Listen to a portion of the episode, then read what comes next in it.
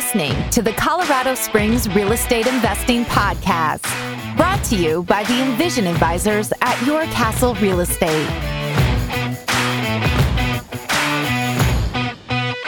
Hi, everyone. This is Jenny Bayless, and I'm here with Chris Lopez. How are you doing? Doing great, Jenny. Glad to be here. Yeah. So today we have Bill McIntosh. And six years ago, he started up Complete Protection Insurance. And he's an insurance broker and he's able to help our clients figure out what their insurance needs are for their rental properties. And so he's a wealth of knowledge when it comes to insurance topic, which I don't know about you, but it's very confusing to me. So it's very helpful to have such a great insurance broker on my side to be able to walk me through all of my questions. So, Bill, thanks so much for for being here today. Thank you for having us. I appreciate it. Yeah. So I was wondering if you could maybe just give us a little bit of background as to how you got into the insurance industry. Yes. Uh, I was working with CenturyLink and I had a client who came in. He was an, um, an insurance guy through Farmers Insurance. And uh, we just helped him really well. We did our, our thing, our customer service part of it. He turned our name in um, to the Farmers District Office. And they called us up and uh, asked us if we were thought about doing insurance.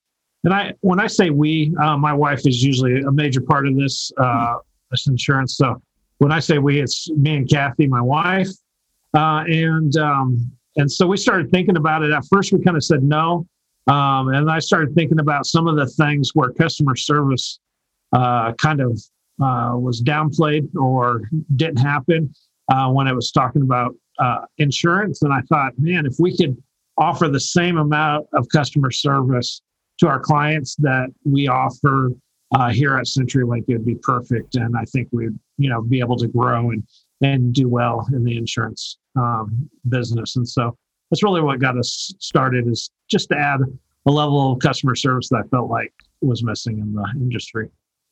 Yeah, that's great. I mean, as as I mentioned, I think insurance is a pretty complicated topic. So to have someone that's willing to sit there and, and explain everything to you, I think that's a very valuable asset to have as part of your team, for sure. And Bill, I was wondering if you could maybe go into some of the main differences in policies that our investors might be looking at in terms of condos, townhomes, single family homes, and then multifamily homes. Awesome. So, condos uh, are uh, pretty simple to insure because uh, what happens here in Colorado is hail and wind. And so, in condos, uh, your insurance usually you pay a dues and they they pay for the outside insurance on the house. So they pay for the roof, they pay for the siding, and those are the pretty expensive parts to your coverage uh, when it comes to condo or it comes to insurance. And so um, there are a few differences inside of there. Uh, with condos, we uh, there's can be a special assessment, and we make sure we're covering that to the best of our ability in the insurance industry because it's super inexpensive uh, to have $50,000 worth of coverage in case uh, all the buildings got hit with hail damage and they had a 5% wind and hail deductible. Uh, as an owner, you get part in that. And so we get uh, our special assessment uh, coverage. Uh, we cover up to 50,000, but those smaller claims, and I say smaller, but when you're talking about wind and hail, um, the most I've ever seen was $11,000. Um, Another part of that special assessment comes from uh, like a swimming pool, and somebody passes away or dies inside of a swimming pool, then that can be very large because you know there's a lot of insurance uh, chasers, uh, so attorneys and stuff that go out after those, and it could cost the the homeowners uh, uh, a lot of money because you know what doesn't get covered on on the on the condo association gets passed to you, and then we've seen that go higher. Um, so that's condo insurance. Condo insurance pretty much protects uh, anything from the studs in, and um, with that, uh, so you're also looking at uh, some of your fixtures, um, some of your your cabinets, and things like that, uh, plus your personal property. So if you are looking at you know, I would say between six and $900 a year for condos insurance. And it's based off your credit, uh, it's based off of uh, your location. Uh, your deductible could be important in there, but not as much on condo insurance. And so, um, and then the rest is covered through your association. So uh, it's pretty inexpensive. You know, if you're looking at a monthly cost, that's not very bad um, with condo insurance. And then you have you have your primary home. Sorry, um, I got a couple questions on the on the yes. condo because we we we buy a lot of condos. I think we buy a lot more in Denver than you in the Springs. But just just some general questions on there. So, when you're underwriting a complex, do you guys review the HOA policy or the HOA management? Does that have any impact on the policy that I would get as a customer for you, like how the HOA's current performance? Yeah. Um, so uh, the coverage is is pretty much the same with all uh, all AHOAs. Now, what they cover uh, sometimes can change, and so we try to look at um, some some associations do a better job of posting that uh, that information. Um, some some don't. So we just start asking questions to get the information that we need if it's not posted. But yes, we take a look at uh, what their current coverage is with the association, um, and then we we build the policy in, in inside of that. So, um, yes, the answer is yes to your question. So, um, the other question I have on here, because I've seen a few insurance policies like this have, I'm probably butchering the phrase, but they've had special assessment riders, for lack of better words. Um, what's your opinion on those, and is it worth it? And and do you have any like, since you see a lot more claims and policies than we do, do you have a feeling for hey are, are they worth it? Or kind of where's that you know risk to reward ratio? I'm paying an extra you know 20 hundred dollars for this rider to cover the event of a of a uh, special assessment. And is it statistically worth it? So i know it's a very loaded question there. Um, and i'm kind of curious i've i've um, i've always gotten different answers on this. I'm always curious to get your your opinion on here. So the the policies that we work with the companies mostly always offer a certain amount of uh, special assessment coverage, whether that's five or ten thousand dollars, and so that's kind of built into the pricing. Um, to take that up to fifty thousand dollars might be twenty dollars a year. Uh, so you're looking at you know less than two dollars a month for that coverage, um, and if there's something very expensive, which which insurance is covering the unknown basically, if there's something expensive that comes out of a claim and they do a special assessment on you, it's really uh, it's inexpensive to have it and might as well, you know, take it and and pay the extra, you know, buck fifty a month to to get that taken care of. And is that something? So if I'm coming to you to get a policy, do I need to ask about that, or is that usually automatically included in the policies that you underwrite? Well, we underwrite policies how we would uh, we would want to be insured if we were uh, purchasing a home or a condo or something. And so sometimes we have coverage that we don't even really talk about uh, until the closing and saying, hey, you know, you have this coverage, you have this coverage. It's on the form that we send over to them, the quotes, but we pretty much put that in uh, every policy. Uh, and then um, if there's a DTI issue or something like that with the mortgage brokers, we can start taking that out instead of starting at the bottom and not being able to do anything uh, with the policy. And so that's it's going to be on our policies when we do it at Complete Protection Insurance. But I've seen policies not have it, and you know it costs you know somebody four or five grand because you know the the insurance agent wanted to save them you know a buck fifty a month. So okay, thank you. No problem. Thank you.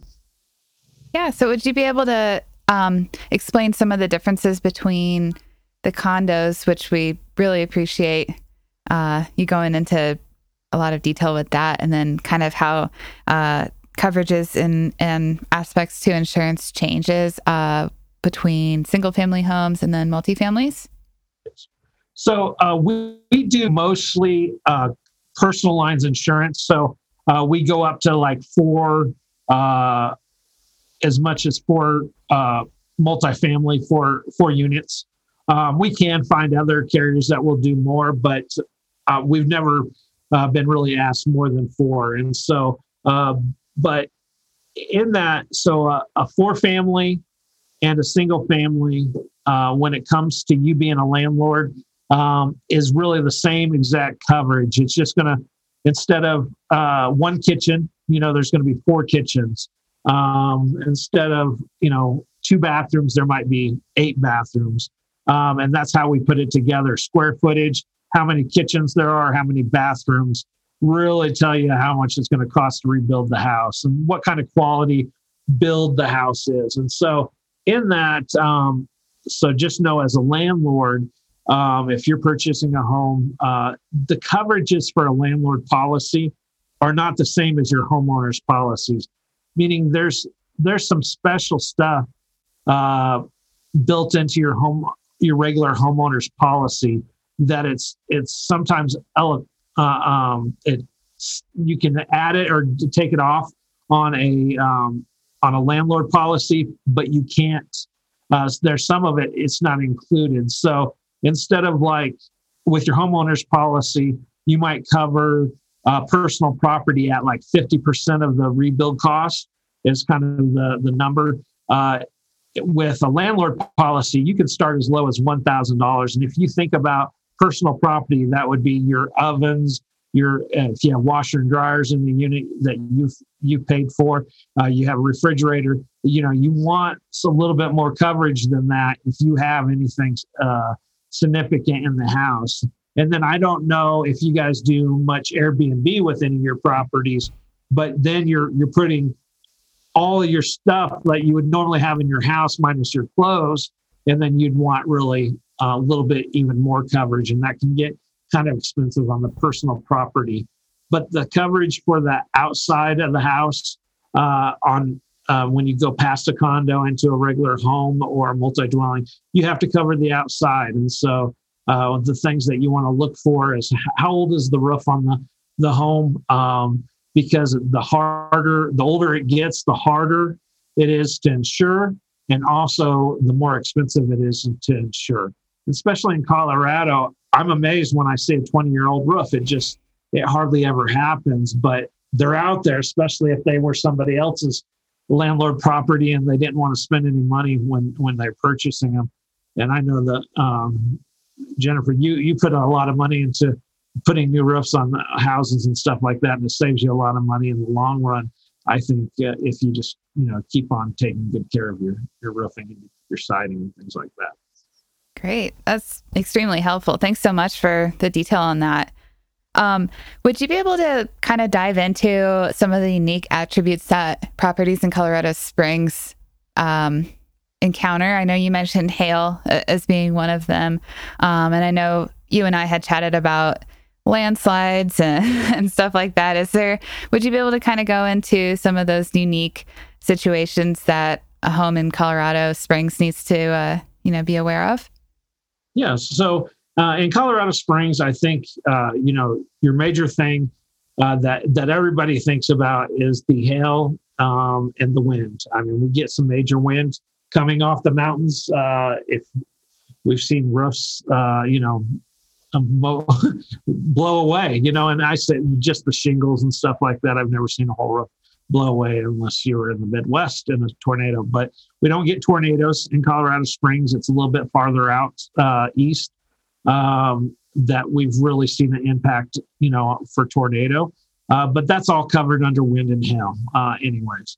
Uh, the landslide, that's kind of something that that's new, and it's really something that's that's kind of been kept quiet, I think, um, because there's a couple of communities that are having issues with that. Where uh, right now they're putting uh, tape around their house saying "Do not enter," you know, because their house is sliding, and and uh, those are up, up against the mountains um, in the most most case on the south side, and um, and not every one of my carriers because it's not been a big deal. Um, even carry like landslide, you can't even add it. Uh, so you know, if you're in one of those prone zones, you want to make sure you get a, a company. And from what I've seen, it it doesn't cost a whole lot um, to add that. Um, the big thing that we do is sewer and drain backup coverage mm. uh, because uh, my mom bought a house here uh, when we when she first moved here, we weren't even living here, but we came and helped her move in, me and my wife.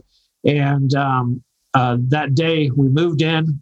We all took showers. We would put our clothes in the washer, and uh, we started the washer and left for dinner. Came back to sewage in the basement, um, and so you actually have to have sewer and drain backup coverage to cover that, and it's it's anywhere between about ninety to one hundred and sixty dollars for for twenty five thousand dollars worth of coverage, and those are very important to have here because uh, a lot of the homes are are 30 40 50 years old. And that means the the sewer lines have been in there. That means the trees roots are growing into those sewer lines. It's easy to uh, get that um, that coverage needed. So that's actually so up until this year what we've seen is is wind and hail is being a problem and then uh, sewer and drain being a problem. This year we got that cold snap and we've had quite a few uh, uh, broken pipes, and that's covered under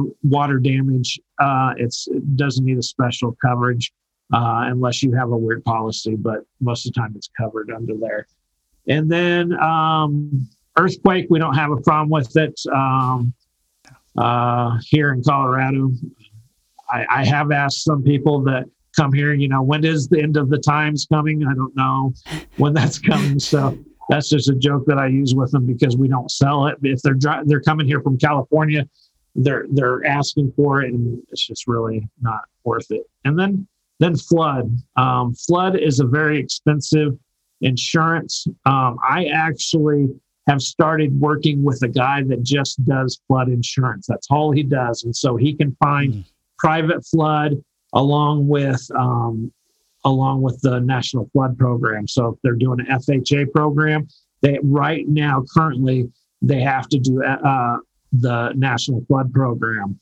I just got a quote back um, uh, for National Flood from him. The only one company he could go through because it was an FHA and it was over four thousand dollars for the year. Our coverage for his regular homeowners was eleven hundred and something. So you can see where that could that could really screw up with a uh, closing because of DTI or something like that, uh, adding that much to the policy. Um, but it's something you have to watch out for, and you can't get around it um, unless you're not doing an FHA. Unless you're putting 100% down, then you can you can gamble on not having it. But if you're not doing an FHA, then you can go private flood. And I've seen private flood only be like 800 uh, to $1,500, and it can get higher than that. You know, obviously, if there's a more dangerous zone or something like that, flood zone. But that is something to watch out for and maybe stay away from. If you're trying to make a, an income off of a property and it's going to be 4000 extra a year, and you, you might not be able to charge that for that property, you know, to to recover that cost in there. So um, it might be something to stay away from if you have to. That's a really good point. I never even knew that I guess the FHA loan had a different flood insurance requirement than conventional loan. So that's really interesting to hear. Yes. And how often? I mean, because I know up here in Denver, we we you know we're there's certain gulches and gullies with you know with flood insurance. Is it pretty similar down the Springs where it's just hey, if you're in these certain areas, it's it's it's very rare, but it's you know there are a couple flood zones like that. That's exactly how it is. Uh, okay. Uh, I probably in the eight years I've been doing insurance, I've only had a request for flood insurance five or six times. Uh, one was up way up in the mountains. I don't know why they needed flood insurance, but it was eight thousand dollars a year for them. Um, and uh, then I've had it um, again another four or five times, and uh, out of those four or five times, probably only three other times have I actually sold a flood program policy uh, because they usually just look for another place to to live or to buy and that's another reason why to look at that you know because you want to resell your house eventually. Um, uh, maybe once you retire you want to you want to take the cash and, and live on the cash. You want to be able to it be resellable and a flood zone is going to limit who's going to purchase your home. It's really good. Um, would you be able to go into actual cost versus replacement cost coverage Yes. So ACV uh, is what it shows. So it doesn't really tell you what it is or RCV. So replacement cost value is, to me, it's easier to, to explain in electronics terms. So uh, you buy a cell phone uh, right now, it's a thousand dollars for the cell phone. And in six months, that same cell phone is worth uh, six hundred dollars. And so when it comes to your personal items in your house, the same thing is happening. Uh, so with replacement cost value, they don't pay you what is uh, what is due on your phone now. They pay you uh, for a new phone. So they pay you the eleven or twelve hundred dollars uh, to get a new phone. Um, same thing happens. So on your house, um, the roof is a depreciating it depreciates. You know, so they're only you know here in Colorado uh, probably 15, 16 years is the max, but they're known to have 25 to 45 uh, year lifespans on them. And so the longer you go without replacing that with actual cash value, they're only replacing what it's worth right before the hailstorm. So if that uh, if it was a fifteen thousand dollar roof and it's been on there half of its life, uh, they're only going to pay you seven thousand five hundred minus your deductible off of that. With replacement costs, now that's worth uh, it's going to cost eighteen thousand uh, to replace it. So they're going to pay eighteen thousand minus your deductible on uh, on replacement costs. So um, we try to stay away from ACV policies as much as we can because it's hard to give the customer a uh, you know a firm number um, to that they can expect to, to have to replace their roof on. Where with a RCV policy, we can say, okay, all you have to do is pay your deductible. Your deductible here is twenty five hundred. So then you you know keep twenty five hundred in the bank account in case something happens uh, and your roof needs to be replaced. Hmm. Very helpful. Well, is there like a rough rule of thumb as far as how much that changes the premium, or is that just vary on so many factors per policy per property? Yes. So um, when when I was selling for farmers insurance, going up in deductible was a big difference. You might save fifteen hundred dollars a year to go from a, a one thousand dollar deductible to twenty five hundred dollar deductible.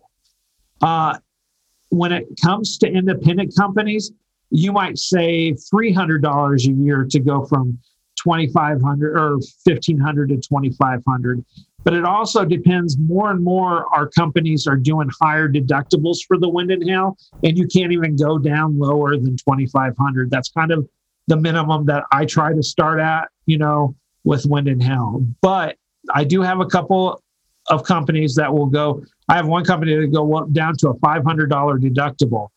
Um, and so I was talking to a lady, we gave her quotes, and it was a difference of like $150 for a $2,500 wind and hail deductible and a 500. You know, and, and in the state of Colorado, if you if you're only saving that much money to get a $500 deductible, you should go for it. You know, but if it's a big savings the higher deductible, you just need to know I'm to I'm to pay more out if uh, I save this money. And sometimes we see a significant difference, but it's not a whole lot of significance um, if we look at it. So, what do you recommend that landlords pay specific attention to in regard to their insurance?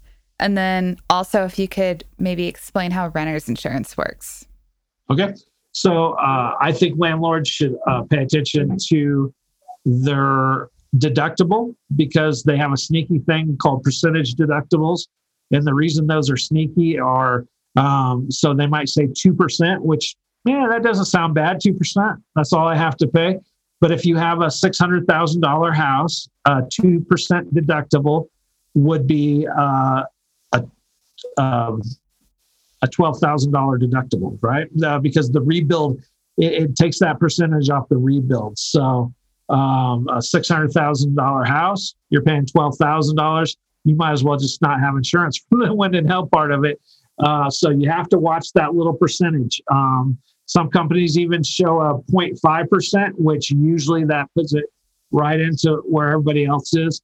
But you just have to watch and know what you're you're getting. And also when it comes to the ACV and RCV, you have to know and understand uh, the differences because uh, you know when it comes to a loss that's not the time to start thinking about how much you're paying you know it's you want to be covered and so uh, you really have to pay attention to that. So i think those are the two things. And i would always have sewer and drain backup coverage um, on there.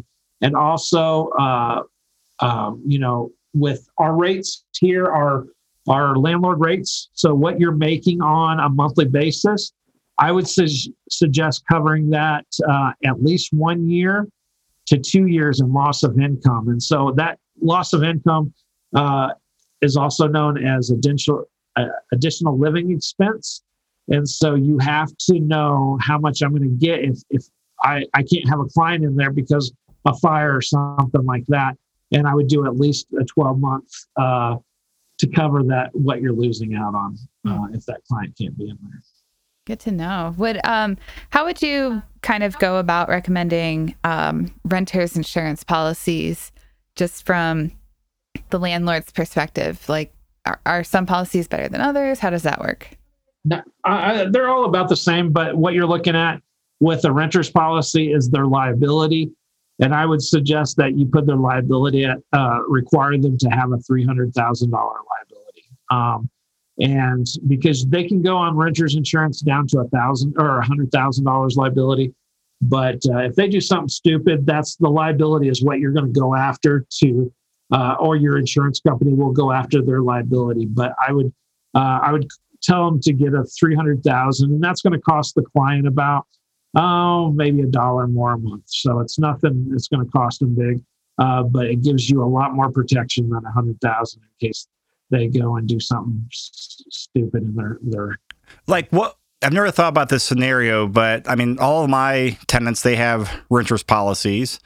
Um, so, like, what would the scenario where they do something stupid or they whatever, just something happens, whether it's you know uh, intentional or not, they do it where would my insurance company go after them for something for liability?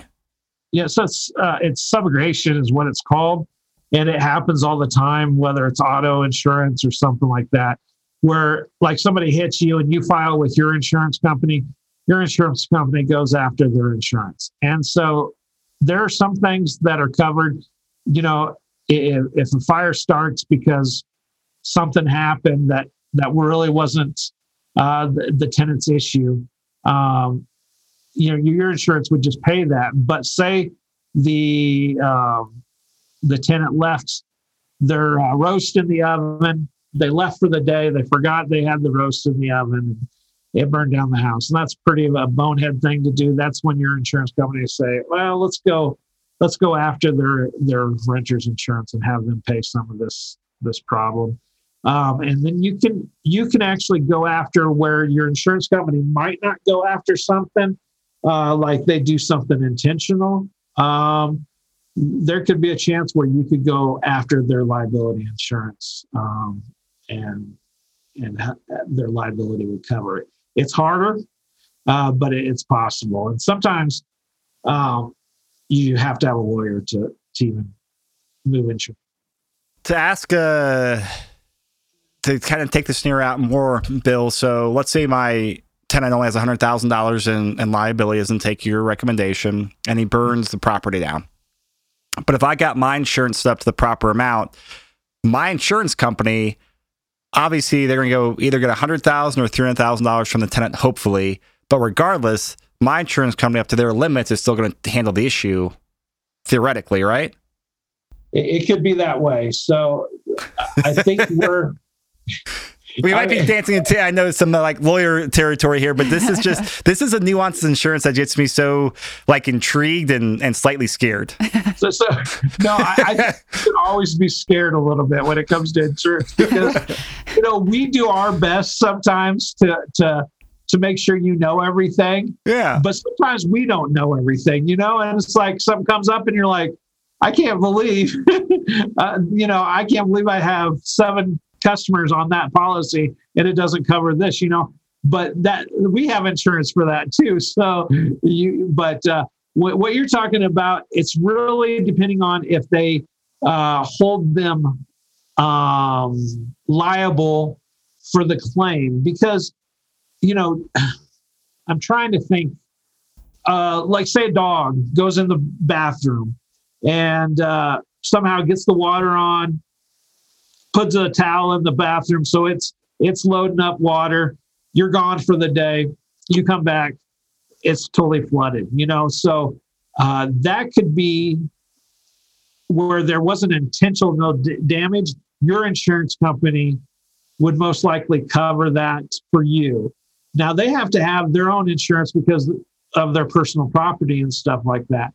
Where, um, again, I think it, it, it's going to be difficult, but you have to have a liability reason to go against their insurance. They okay. did something intentionally, basically, is the difference uh, between the two. And um, again, you might have to lawyer up to get anything taken care of to, to do that. So. So your example there actually made me think of a, a, real animal example. This happened to a family friend years ago, but this was in their kitchen sink and they had a bunch of dishes in there. And they had one of those uh, like motion sensor faucets where you wave your hand in front of. Well, their cat walked in front of the faucet, turned it on, and it flooded the house because I guess it ran for hours and hours. It was just some is one of the things you would never think of, and it happened. And his they just ran for hours and hours, and the sink didn't drain because it was clogged, or you know, just had dishes up on there.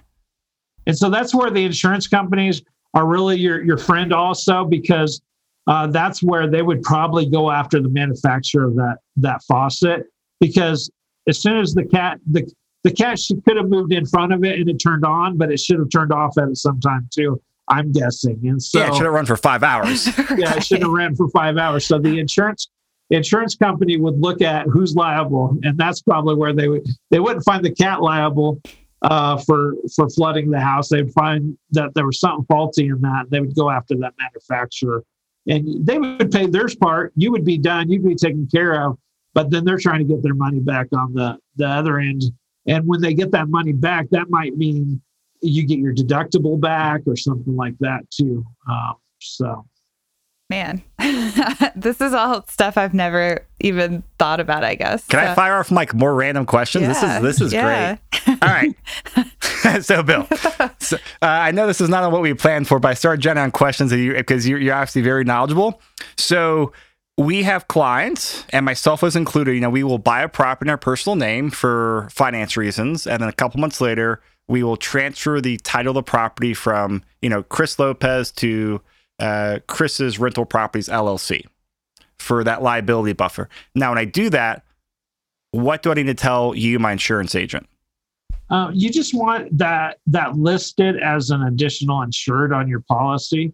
Uh, most personal lines policies, you won't be able just to put uh, the LLC as the the owner. Um, so you just have to let us know that you've done that, and that just that puts them as additional insured. And so where it's the property calling in for the claim and not not necessarily you but it all gets dinged the same way. I think it's more uh, liability wise what you're doing is protecting yourself uh, yeah.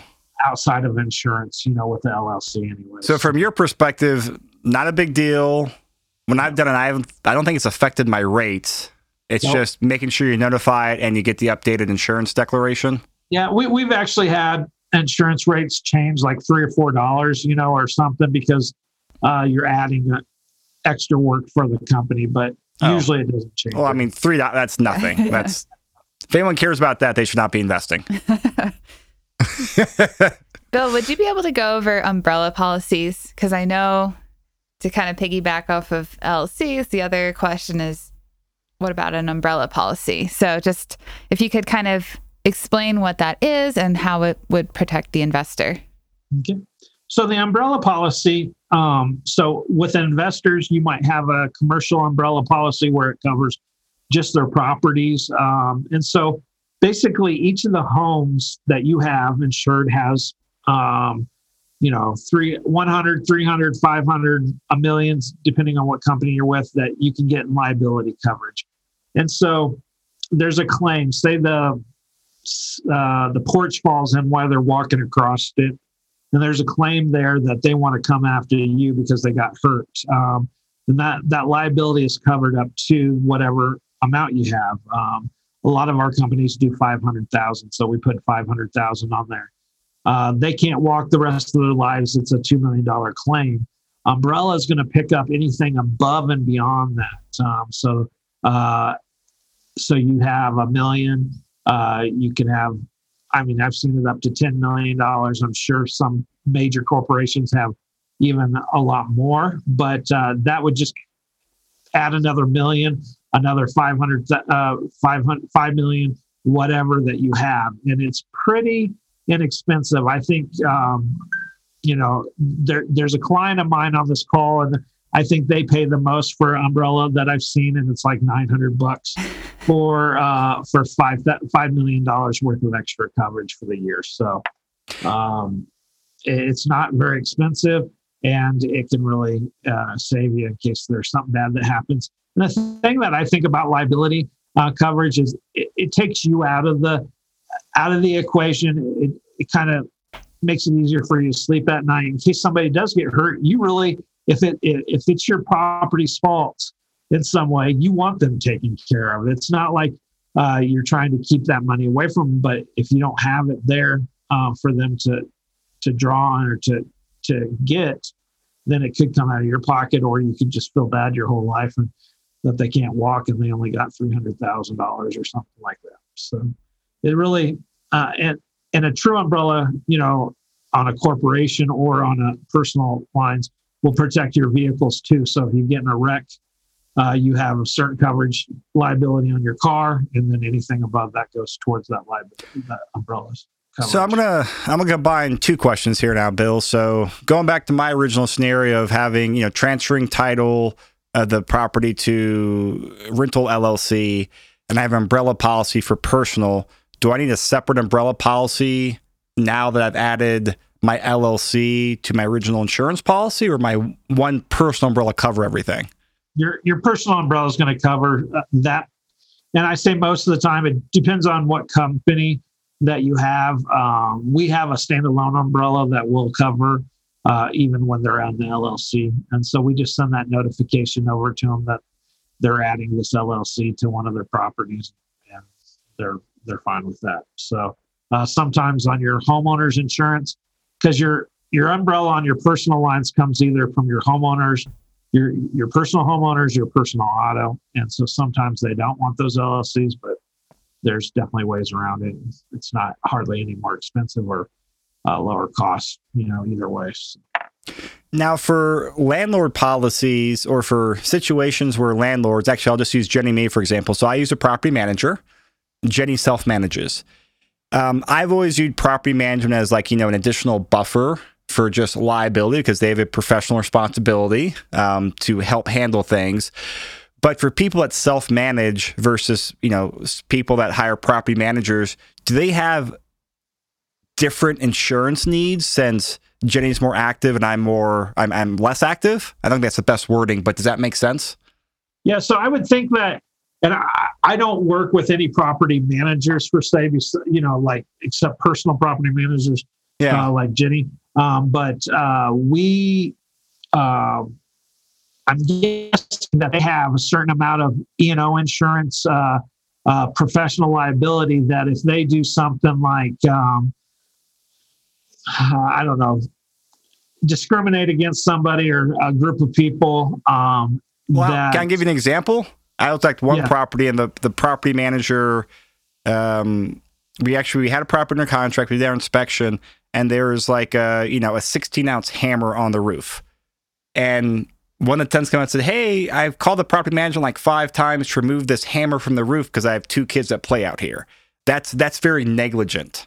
Um, so I mean that's an extreme case, but like not so much the property manager, but like since Jenny is self managing, does she need additional liability since I've got the property manager as a buffer there?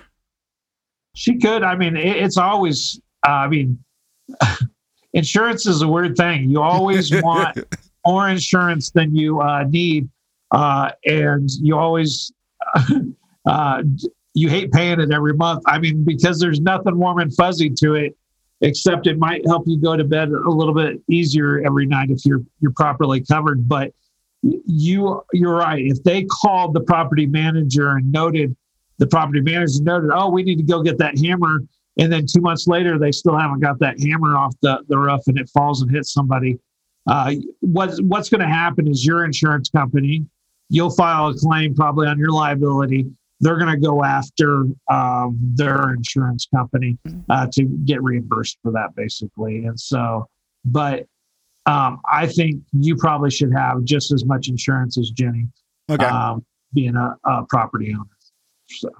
we might have to compare insurance uh, declarations later. So we have a really fun time. Oh, I, I've been loving, by the way, like uh, this this last year when rates were so low with uh, refinances, like we were getting notifications from uh, Jenny's uh, loan officer about every week uh, with a new, a new mortgagee clause. yeah, definitely refinanced quite a bit this past year. Oh, yeah. so that kind of uh, leads into the next question is um, probably once a year, I ping Bill and I ask him to shop around for insurance policies. So I was wondering if you could maybe explain kind of the process for that and just comparing apples to apples and if there's anything that landlords need to know in regards to that. So with us being brokers, uh, that works for us really well because we can just look at other carriers and see uh, what it is. It's like really getting a new policy brand new uh, every year because uh, you're looking, you know, we make sure, if at all possible, that we keep the properties uh, at the same coverage or better to save you money. Um, so we, we would hardly ever tell you, you know, like, oh, I can save you money with half the coverage over here. Uh, most of the time it's like no we just would stay with that current you know partner that you have. Um, insurance uh, never um, in colorado insurance never goes down. And so and what i mean by that is uh, if you stay with a company um, there's hardly any benefit um, to that company um, that they're gonna they're gonna give you a benefit because you've stayed with them one year, two years, three years. Now, we have seen where with the new company, if you've been with the old company for three years, they're going to give you a little bit bigger discount because they think you're going to stick around a little bit longer uh, with them. So, but it's not a big enough discount to pay more for three years in a row than you can just by going to somebody else and saving that money on a yearly basis and keeping that in your pocket. Um, so we just, you know, we we look at the policies on a year basis. We have a system that tells us, hey, the policy is coming up in in 25 days. Um, take a look at it. Let's see what their renewal is, what they're gonna, what they're gonna, uh, what we can find them on the the other market. Um, we're a little bit uh, limited uh, to people who do landlord insurance to people or um, businesses that don't or insurers that don't. And so uh, but on homeowners insurance we really just keep a really good look at that on a uh, yearly basis on homeowners and auto. It's easier um, but we just go out and we shop it every year and just see what we can do. So yes it, it, it means it doesn't it's not going to take anything away from you it's going to add and if it does take something away from you you're going to know about it you know before we switch others Great. Bill, this was so incredibly helpful to understand the whole process for insurance, um, just because it is such an important feature of, of being a landlord. So I really appreciate you coming on and explaining everything and answering our, our uh, really off the wall questions for you. But yeah, we, we greatly appreciate it. Thank you so much. well i appreciate you guys letting me uh, come on and, and and show you what i know and and uh, and you ask me questions because we we get to share this all the time but sometimes we don't get to we don't get to share it for the masses and hope, hopefully this goes out to a million people here in colorado so It it uh, it will, and we'll probably start uh, compiling a list of uh, insurance questions, and maybe bring you back on here in the near future to uh, do the rapid fire round with you, Bill. So, uh, my two final questions is: How can people reach you? And even though you're in this in Springs, do you just do Springs, or can you write policies all over Colorado? so i'm i'm licensed in the state of colorado so i can write anywhere Okay. uh, and and that's not a problem. It doesn't matter where you live. Here in Colorado, we'd love to help you out. Um, you can get a hold of us two different ways 719 930 7855. 719 930 7855. Uh, bill at completeprotectioninsurance.com is our email. Bill at completeprotectioninsurance.com. And then we also uh, we use our Facebook a lot. So if you want to go to uh, at Complete Protection Insurance, um, and you can ask us any questions there also. And uh, we have funny memes. I don't know. so. Awesome. And for our listeners out there, we'll definitely put that in the, the show notes to make it easy um, for you. Bill, thank you so much, man. This has been great. So we appreciate it. Thank you for having me. I appreciate it. You have a great day. Thanks. You too, Bill.